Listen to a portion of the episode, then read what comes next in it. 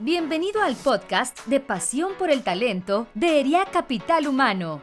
Con más de 55 años, somos la asociación líder de ejecutivos de recursos humanos que promueve la vinculación y el desarrollo de los responsables de la función en capital humano. En nuestro podcast podrás escuchar contenido de alto impacto y gran valor en temas como entendimiento de negocio, talento y cultura, sentido humano y tecnología. Bienvenidos todos a un episodio más de Pasión eh, por el talento de IREA Capital Humano. Eh, estamos muy contentos hoy de, poder platicar con un, con un gran invitado eh, que va a ser seguramente muy especial para nosotros poder escucharlo. Mi nombre es Humberto Rodríguez Partida. Yo trabajo en el área de talento y cultura en Grupo Verel, en Pinturas Verel, y pues súper contento que aquí tengamos hoy un, un invitado especial que la comunidad seguramente eh, estará muy ansioso de poder escuchar sus comentarios. Eh, él es Luis García Peña, CEO de Marea Azul Capital. Eh, Luis, así muy, muy rápido, tiene una trayectoria muy, muy amplia, me podría pasar mucho tiempo aquí, pero les podemos comentar lo siguiente. Luis cuenta con una trayectoria de más de 30 años de experiencia como banquero internacional, como estratega de gestión de portafolios en mercados globales, eh, del, ah, el análisis geopolítico y la dirección de empresa. Eh, ha sido comentarista eh, económico, conferencista en temas de globalización y economía en diversos foros, tanto nacionales como internacionales. Entonces, pues es pues un lujo contar contigo, Luis, bienvenido. Muchas gracias por estar con nosotros el día de hoy. Al contrario, estimado Humberto, gracias y gracias a la comunidad ERIAC por abrir este espacio para el intercambio de ideas. Yo creo que es muy nutritivo que nos escuchemos, que nos reconectemos y que compartamos opiniones. Así que encantado de estar aquí. Muchísimas gracias, Luis. Pues un placer, de verdad. Insisto, insisto en ello. Y fíjate que, que, tenemos como, como dinámica antes de entrar en, materia, que, que, ahorita seguramente nos vas a ilustrar bastante. Eh, somos de recursos humanos, aguántanos un poquito. Queremos entrar con el tema, eh, con un tema ahí alterno, digamos. Eh, te, quisiera preguntar si tuviera la oportunidad de entrevistarte con una figura histórica, eh, representativa, una celebridad, ¿a quién elegirías a, poder conocerlo y, y, y, por qué la, habrás elegido a esta persona, Luis? Wow, qué buena pregunta. Mira, eh, me viene a la mente Octavio Paz eh, y voy a enfocarme particularmente en la genialidad con la que escribe un libro que seguramente muchos de nuestros amigos conocen que se llama El laberinto de la soledad. Y la, la magia de este libro es la forma en que realiza un análisis de la psicología y el actuar del mexicano a través de etapas diferentes de la historia, desde la conquista y la colonia, la reforma, la revolución y desde luego la época contemporánea. Paz escribe, y es algo que me llama mucho la atención, escribió este ensayo en 1950, le mereció el Premio Nobel de Literatura hasta 1990, pero si lo volvemos a leer hoy, la narrativa es tan exacta de la manera en que somos, en que pensamos, en que nos definimos, que realmente vale la pena. Yo creo que ahorita que me dices eh, que me gustaría preguntarle, pues más que preguntarle, me gustaría imaginar una tardeada en una terraza, una en, algún momento de otoño más fresco, en el que simplemente sea un deleite escuchar las historias de uno de los autores más influyentes del siglo XX, no solo en nuestro país, sino a nivel mundial. Así que les recomiendo mucho que rescaten o retomen el laberinto de la soledad. Buenísima, buenísima recomendación. Y como tú dices, cuán vigente, cuán vigente es, de verdad. Esa es la parte mágica que me parece. Incluso fíjate que entre, a veces en reuniones con amigos eh, rescatamos medio capítulo, tres párrafos y con leerlos un ratito y compartirlos entre todos es una maravilla. Así que muy recomendable. Muchísimas gracias. Excelente, excelente recomendación. Y pues ahora sí, Luis, para entrar un poquito en materia, fíjate que pues evidentemente estamos al tanto de, de lo que viene, ¿no? Hay, hay, hay un entorno interesante para el próximo año. Eh, que a todos nos, nos, llama la atención en todos los términos sociales, económicos e incluso personales para todos.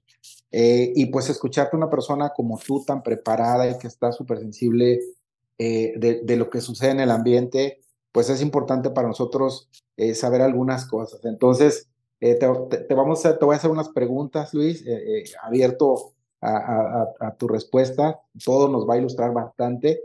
Y, y que, quisiera arrancar por algo que siempre, pues es un sensor, ¿no? Hay muchos sensores, pero nos llama siempre mucho la atención la, la, inflación, ¿no?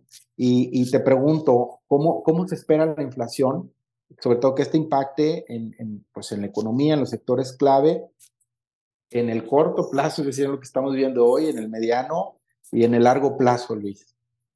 Sí, es muy buen punto, Humberto. Fíjate que efectivamente en los meses recientes, incluso diría en los meses posteriores a la, a la pandemia, uno de los fantasmas que resurge como amenaza para las economías es precisamente la inflación. Y me gustaría primero compartir con nuestros amigos qué es la inflación. La inflación ocurre cuando la demanda por bienes y servicios excede a la oferta. Y esto, a su vez, detona el aumento sostenido del nivel general de precios. Uno de sus principales efectos es el daño que causa en el poder adquisitivo de las familias, de manera que la inflación erosiona el valor del dinero y encarece el costo de vida. Ese es, el, ese es digamos, el concepto central que ocupa a los bancos centrales incluso y desde luego a los gobiernos. Desde que resurge este fantasma, los banqueros centrales han recurrido al incremento de tasas de interés como la receta básica para combatir a la inflación y han conseguido en los últimos meses, o más bien en meses recientes, que la inflación cambie su tendencia alcista, la vaya estabilizando y de pronto empiece a reducir. Es importante también que una vez que haya suficiente evidencia de que la inflación está bajo control, los bancos centrales inician un ciclo de reducción de tasas de interés en beneficio del crecimiento de la economía y la normalización del consumo. En México, el consenso de especialistas espera que la reducción de tasas, insisto, eh, reduzca el costo del crédito para empresas y familias, esta reducción de tasas podría ocurrir hasta el inicio de 2024, ya que un riesgo que, y una tentación que a veces se corre es que eh, se reduzcan las tasas de interés antes de tener la certidumbre de que la inflación está totalmente controlada. No hacerlo de esta forma puede tener graves consecuencias. De ahí la importancia del tema. Pues, me, parece que es algo extraordinariamente eh, relevante, ¿no? Por, por, muchos, muchos sentidos. Y, quisiera también hacerte otra pregunta. Eh, ¿cuáles consideras tú que son los factores eh, primordiales que impulsan el crecimiento en las empresas? Y luego, ¿qué vínculo esto tiene con la generación de empleo y las mismas oportunidades dentro de ella, Sí, es una pregunta que tiene varias aristas. en muchos foros y en muchos espacios parece que hay una obsesión en torno al concepto del crecimiento económico, de cómo se mide, cómo se puede acelerar, etcétera, ¿no? creo que vale la pena de nueva, de nueva cuenta tratar de irnos al origen. Si entendemos, hay que entender que el crecimiento económico se traduce como el incremento en la producción de bienes y servicios. Y esto se consigue aumentando la calidad y la cantidad de los factores de la producción. Estos son los recursos utilizados para crear o fabricar un bien o un servicio. Y bueno, generalmente enumeramos cuatro o cinco factores fundamentales para que esto pueda ocurrir. El primero es la tierra. Desde luego el espacio físico donde puedes llevar a cabo una actividad de producción o de proveeduría. El segundo tema es el capital, fundamental para que las, las eh, inversiones lleguen a su destino y esto empiece a crear, a originar valor. En tercer lugar, la mano de obra, le hace el talento, desde luego fundamental para que estas actividades puedan fluir adecuadamente. En cuarto lugar, tiene que haber un espíritu de empresa, tiene que haber un emprendedor dispuesto a asumir riesgos, dispuesto a definir un mapa de ruta y, dispuesto sobre todo a actuar. El espíritu emprendedor es fundamental. Y bueno, yo le agregaría un quinto factor que tiene que ver con el entendimiento y la adopción de nuevas tecnologías. Hoy ocurre, por ejemplo, el caso de la inteligencia artificial. Hoy debemos entender y adaptar rápidamente el que estas herramientas que están al alcance de nuestros competidores, o simplemente que nos, nos, requieren una capacidad más eficiente de acción, de trabajo, pues sean algo entendido y aplicable. Mayor dinamismo en el crecimiento se convierte a su vez en un generador natural para la creación de empleos. De ahí la relevancia de enfocar nuestra estrategia en el crecimiento sostenible, como lo mencionabas, ¿no? En las empresas y, y lidiando con estos factores, fundamental que el crecimiento se vuelva el engrane de la generación de empleos. Ya, muy bien. Voy a recapitular. Tierra, capital, mano de obra o talento, eh, usted, liderazgo, ese drive o esa energía que se necesita para movilizar. sí. ajá. Y, y, por último, no menos importante, la tecnología, ¿verdad? Estoy aquí tomando, me parece muy, muy interesante. Evidentemente, la combinación entre eh, mano de obra, definida también como talento, y esta parte de, de, liderazgo, la forma de cómo, cómo energizar, pues es algo que a nosotros también nos, nos atrae mucho y sabemos que es un factor que debe estar a, la par de lo demás, del mismo capital, de las exigencias de un, de un accionista y de la misma inteligencia artificial que no nos está esperando, está caminando súper rápido y, y no, a él va como un tren que no, no, no se detiene. El que se monte, qué bueno, y el que no, se va a quedar atrás. Entonces, Fíjate que la inteligencia artificial es importante. En el capítulo de talento o de mano de obra, en la escuela de negocios solían decirnos, el activo más valioso de la organización es la gente. Y alguien dice, no necesariamente, la gente correcta, que es diferente. Capacitada, claro. con las herramientas correctas, con la tecnología disponible, en fin, dependiendo de los sectores, de las actividades, la gente correcta. No todas es el activo valioso, sino la que está realmente enfocada y que cuenta con los elementos para ser más productiva, ¿no? Fíjate que, que y, y sumando también ya para, pasar a una siguiente pregunta, pero perdón, no, lo puedo evitar.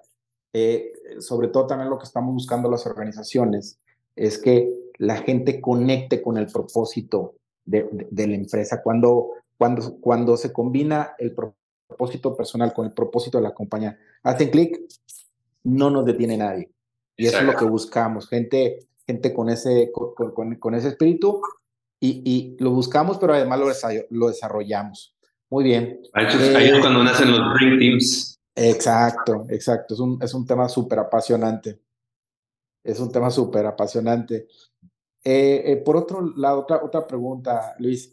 me encantaría que también platicaras cuáles crees tú que son los, los desafíos comunes que, que las empresas se enfrentan al establecerse un nuevo entorno económico con qué retos, con qué topan, en fin, ¿cómo lo ves?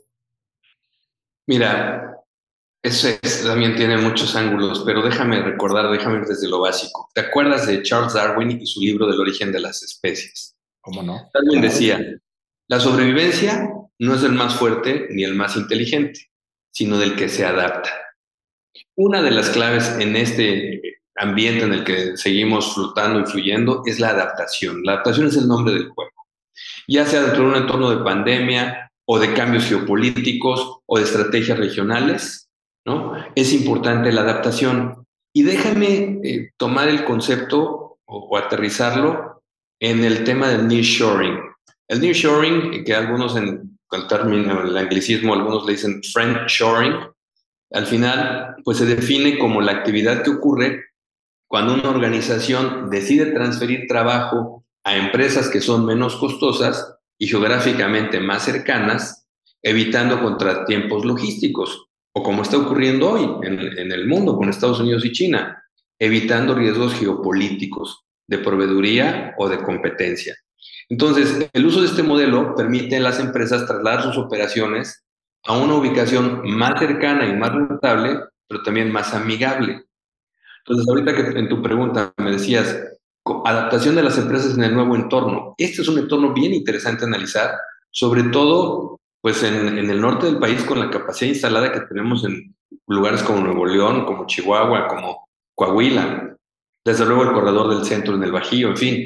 El nearshoring eh, se vuelve una, una manera de entender distintas formas de competir, distintas formas de, de evolucionar. En años recientes, muchas empresas de todo el mundo han comenzado a considerar esto como una alternativa, principalmente para evitar problemas en la cadena de suministro, que fue por lo que descarriló en mucho las economías durante la, la, pandemia, ¿no? Entonces, eh, pues yo te diría, eh, el nearshoring es también una forma de descentralización de ciertas empresas en la que éstas contratan empleados en un país vecino para completar su, su cadena de servicios, ¿no? De ahí la enorme relevancia al talento calificado, en nuestro caso, en nuestro país, para adaptarnos y aprovechar la oportunidad de este modelo. Talento más oportunidad de nearshoring igual oportunidad de desarrollo y de crecimiento económico. Y eso es lo que tenemos que tratar de capitalizar con o sin facilidades del gobierno. Y a pesar de, ¿no? Yo diría, no quise ser. muy bien, muy bien, muy bien. Eh, pues digo, la verdad es que me, ya me están cayendo varios veintes y que seguramente ahorita vamos a, encontrar eh, un rumbo. Eh, ¿qué, recomendaciones también tiene Luis para adaptar estrategias de empleo en función de los indicadores económicos que de repente andan fluctuantes, ¿no? Este, ¿Cómo se le hace? Mira, algo, algo que nos ha llamado mucho la atención es que eh, desde que salimos de la pandemia y hubo un cambio en el ciclo económico con una mejora, una mejora importante, sobre todo en nuestro socio comercial más importante en Estados Unidos. Nos llama mucho la atención que mientras el mundo estaba anticipando una recesión más o menos profunda, pero al final una recesión, uno de los sectores que no ha perdido dinamismo ha sido el del empleo. En Estados Unidos hoy la tasa de desempleo está prácticamente en su nivel mínimo de 40 años. Quiere decir que la gente sigue teniendo chamba.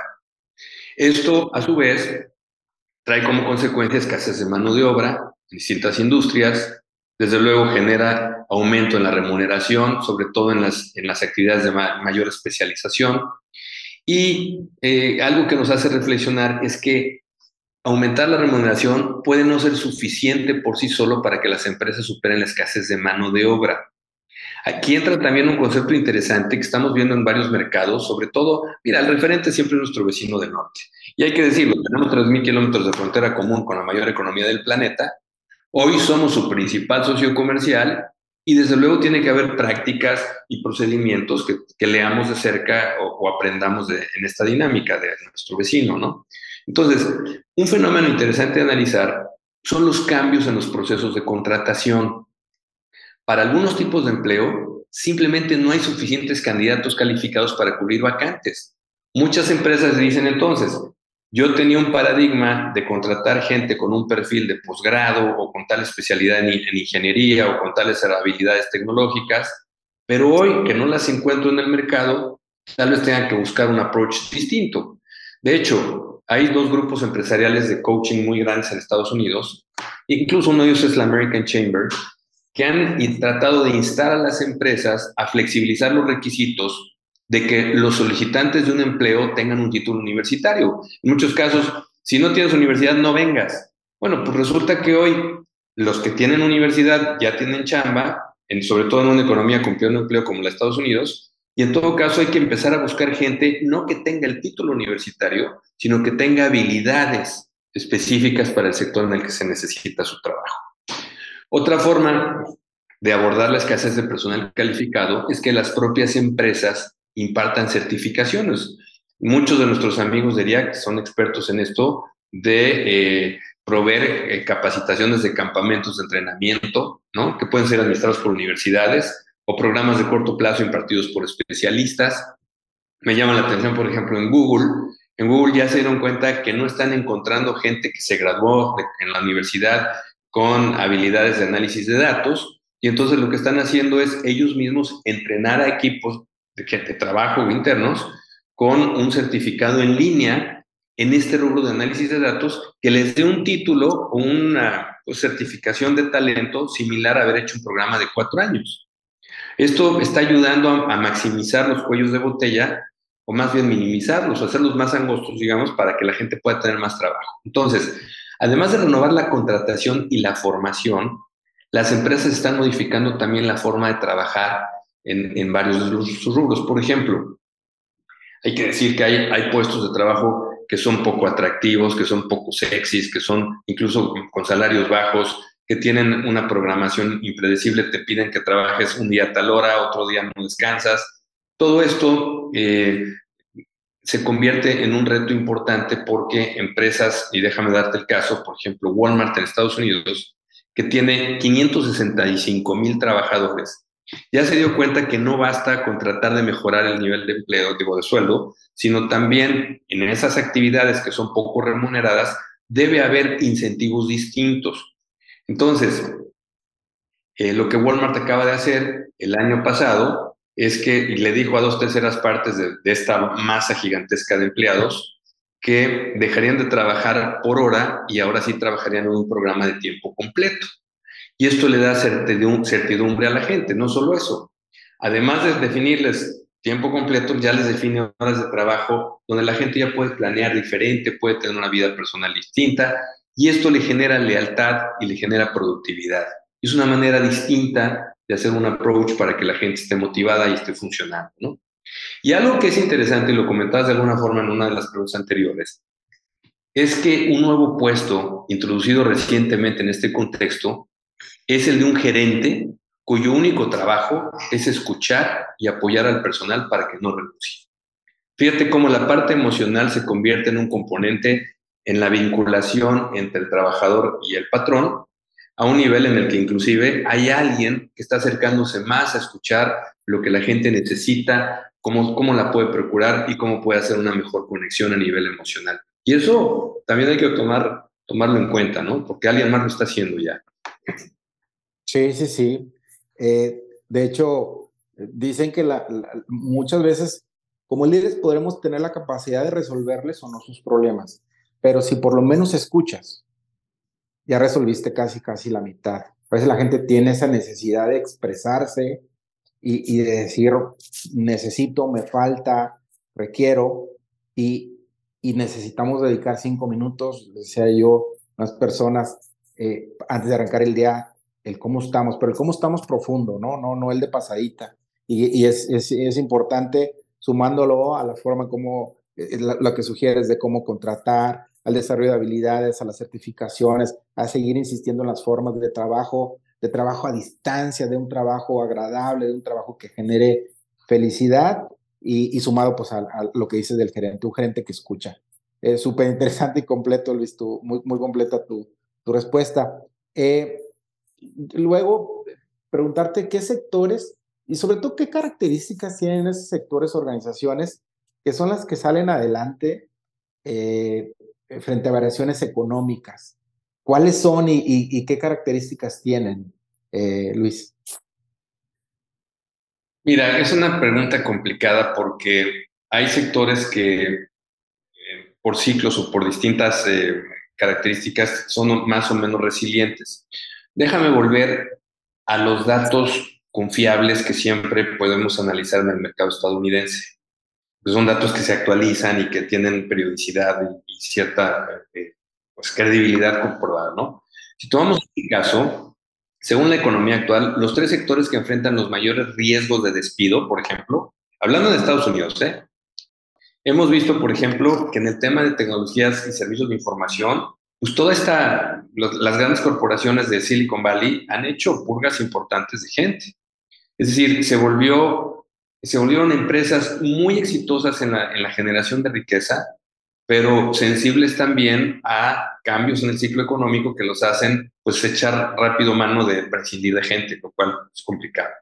Las empresas de transporte y almacenamiento, las empresas de construcción, obviamente en un ciclo económico que se cansa, la construcción disminuye su, volumen, si hay inflación además los insumos se encarecen, por lo tanto construir se vuelve menos atractivo y son industrias más sensibles.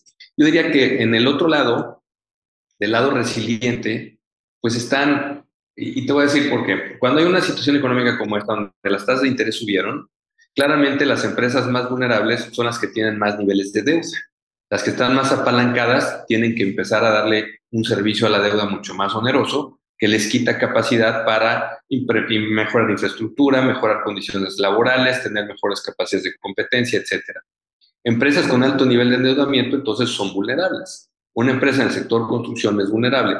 ¿Qué empresas no son tan, eh, digamos, eh, dependientes del crédito? Pues mira, empresas educativas, y pensemos, por ejemplo, en el TEC, que además está celebrando un aniversario. el TEC puede tener, claro, un programa de apalancamiento para crecer en la expansión de campus, pero al mismo tiempo tiene una estructura muy saludable financiera que genera flujo constantemente y que al tener un bajo nivel de endeudamiento le permite ser resiliente a cambios en el ciclo. Claro, habrá un poco más de cartera vencida con, con alumnos que no puedan pagar al mismo ritmo, pero al final del día la empresa tiene un fondo, tiene una capacidad de maniobra y es más resiliente y más aguantadora. Las empresas, las entidades de asistencia sanitaria y social, sobre todo las privadas, ¿no?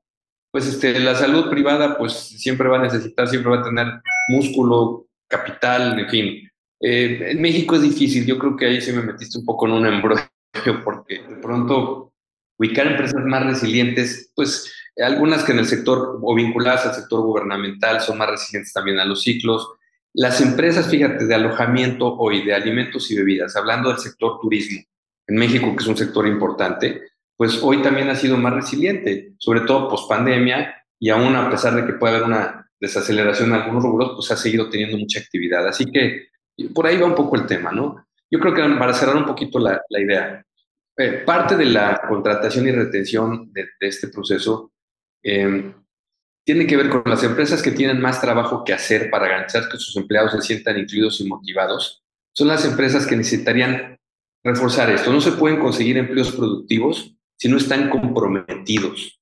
Y no se pueden conseguir trabajadores comprometidos a menos que les haga sentir que pertenecen y que son respetados. Eso no es diferente en ningún lado y eso sí aplica perfectamente como una tarea para hacer tu empresa más resiliente en cualquier caso en el que esté.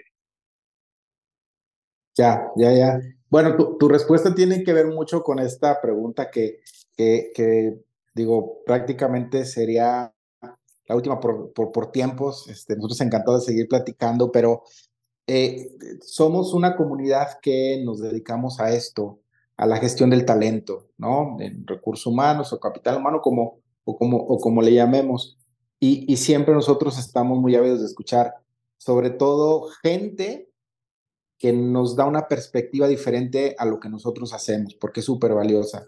Tú que tienes esta visión amplia de los negocios, eh, macro, microeconómicamente, lo ves desde muchos ángulos, ¿qué, qué, qué, recomendaciones nos puedes dar a nosotros, a, los profesionales de recursos humanos, para gestionar el talento? Ahorita ya nos dabas algunas claves, me encantó, eh, pero sobre todo teniendo en consideración pues este entorno eh, financiero, e, económico y hasta político, ¿qué, qué, nos recomendarías eh, a nosotros hacer para hacer mucho mejor nuestra labor dentro de las organizaciones, Luis? Mira, Humberto, eh, qué buenas preguntas. Cuando, cuando tengo pláticas con la gente, me gusta siempre terminar con reflexiones. Creo que ahorita puede haber una interesante. Hay un concepto que se llama pensamiento de catedral. Esto es la capacidad de concebir y planificar proyectos con un horizonte muy amplio, tal vez que pueden llevar décadas o siglos, ¿no? Y por supuesto se basa, la definición de este pensamiento de catedral, se basa en la idea de las catedrales medievales, o se basa en, la, en Gaudí y la construcción de la Sagrada Familia en Barcelona. Este tipo de pensamiento es el que permitió que se construyera la muralla china. O, que se construyera Machu Picchu, o, grandes obras como te decía la Sagrada Familia. Yo creo que vale la pena, entendiendo este concepto de pensamiento de catedral, que nuestros amigos de eh, rescaten esta parte trascendente del pensamiento para ponerlo en práctica, no solo en sus empresas, sino también en casa. Tener esta idea o esta visión de que lo trascendente lleva tiempo construirlo y que lograr el efecto de trascendencia tiene que ser más allá de nuestro estar aquí, sugiere que nuestro enfoque, nuestro propósito y sobre todo nuestra capacidad de mantener esta cuestión, este, esta energía visual hacia el futuro, el sentido de propósito fundamental. Así que creo que eh, es una idea que vale rescatar, vale la pena rescatar y ojalá nuestros amigos la puedan llevar a cabo. Sí, muchas gracias, muchas gracias. Creo que hace eh, mucho sentido y, y, remata muy bien con todos los otros elementos que si bien estuvimos hablando de, de, de, algunos aspectos económicos, pero cuando lo, lo hablaste de habilidades, de certificaciones, mira, al final son, son, son temas que nos tocan a nosotros y si los encauzamos correctamente a esto eh, que tú planteas como el pensamiento de, de, de, catedral. Y, yo sumaría un, pequeño ingrediente también, si me permites, para todos nuestros eh, colegas, también hacerlo de una forma eh, consciente, como empresas conscientes que finalmente somos, formamos parte de un entorno, de una comunidad, que tenemos que, que regresarles mucho de lo que han dado las organizaciones, cuidar el ambiente, tratar bien a los seres humanos, tratar bien al planeta en general, porque eso es lo que trasciende. Yo creo que es donde cuadra muy bien con lo que tú planteas. Va más allá de, de un estado de resultados. El aquí y el ahora, de lo mediático. El aquí y el ahora, lo, lo, lo, inmediatista, pero lo profundo es que pues, estamos en una sola aldea y que la tenemos que cuidar y que nos tenemos que cuidar y que también estamos en una fase bien pequeña, viéndolo muy existencialmente, entonces disfrutemos y hagamos felices a las personas que forman parte de las organizaciones, a los seres humanos que forman parte de toda la cadena de valor, tratar bien a nuestros clientes, a nuestros proveedores. Y eso es lo que queremos generar incluso más allá con esta forma de ser. Y ERIAC mucho nos, nos, nos, invita a hacer de, de, esta manera con, con la gente que, que trae a, a, la mesa, que en este caso ahora fuiste tú, Luis, y que nos viniste a traer y llenar de conceptos súper interesantes y, lo cual agradezco mucho. Y antes de cerrar, no sé si hay algo que no te pregunté que te gustaría agregar de ti, de tu perfil, algo más. Me quedé con una de, de, algo. la parte política, la parte política que, que, nos deja mucho que desear y que desde luego es otro capítulo y no hay que elaborar. Pero el mensaje que quiero transmitir es el siguiente. Y es más, lo voy a traducir en una frase que me gusta mucho de Bernard Shaw que decía, solo triunfa en el mundo quien se levanta y busca las circunstancias, y si no las encuentra, las crea. Con eso me despido. Muchas gracias por la oportunidad, muchas gracias por permitirnos tener esta interacción. Espero que volvamos a coincidir muy pronto, mi estimado Humberto. Muchísimas gracias, Luis. Ha sido un honor y toda una experiencia eh, interesante escucharte. Eh, agradecemos mucho tu tiempo, las recomendaciones, en fin, de verdad, infinitamente eh, un, abrazo y un reconocimiento de, de ERIA Capital Humano y de Pasión por el Talento de este podcast, que, que ya va para tres años y medio, eh, que, que, inició esta manera de comunicarse con toda la audiencia y, y pues encantados de, de, haber contado contigo. Eh, me despido de, de, todos nuestros compañeros que nos están escuchando y viendo. Eh, los esperamos en un siguiente episodio de Pasión por el Talento de Capital Humano. Hasta la próxima. Muchas gracias. Gracias a todos. Gracias. Buen día. Gracias por habernos escuchado. Te invitamos a seguir nuestro podcast en Spotify, Apple Podcast y Google Podcast. También puedes seguirnos en nuestras redes sociales. Encuéntranos como ERIAC Capital Humano. Te esperamos en el siguiente episodio de Pasión por el Talento.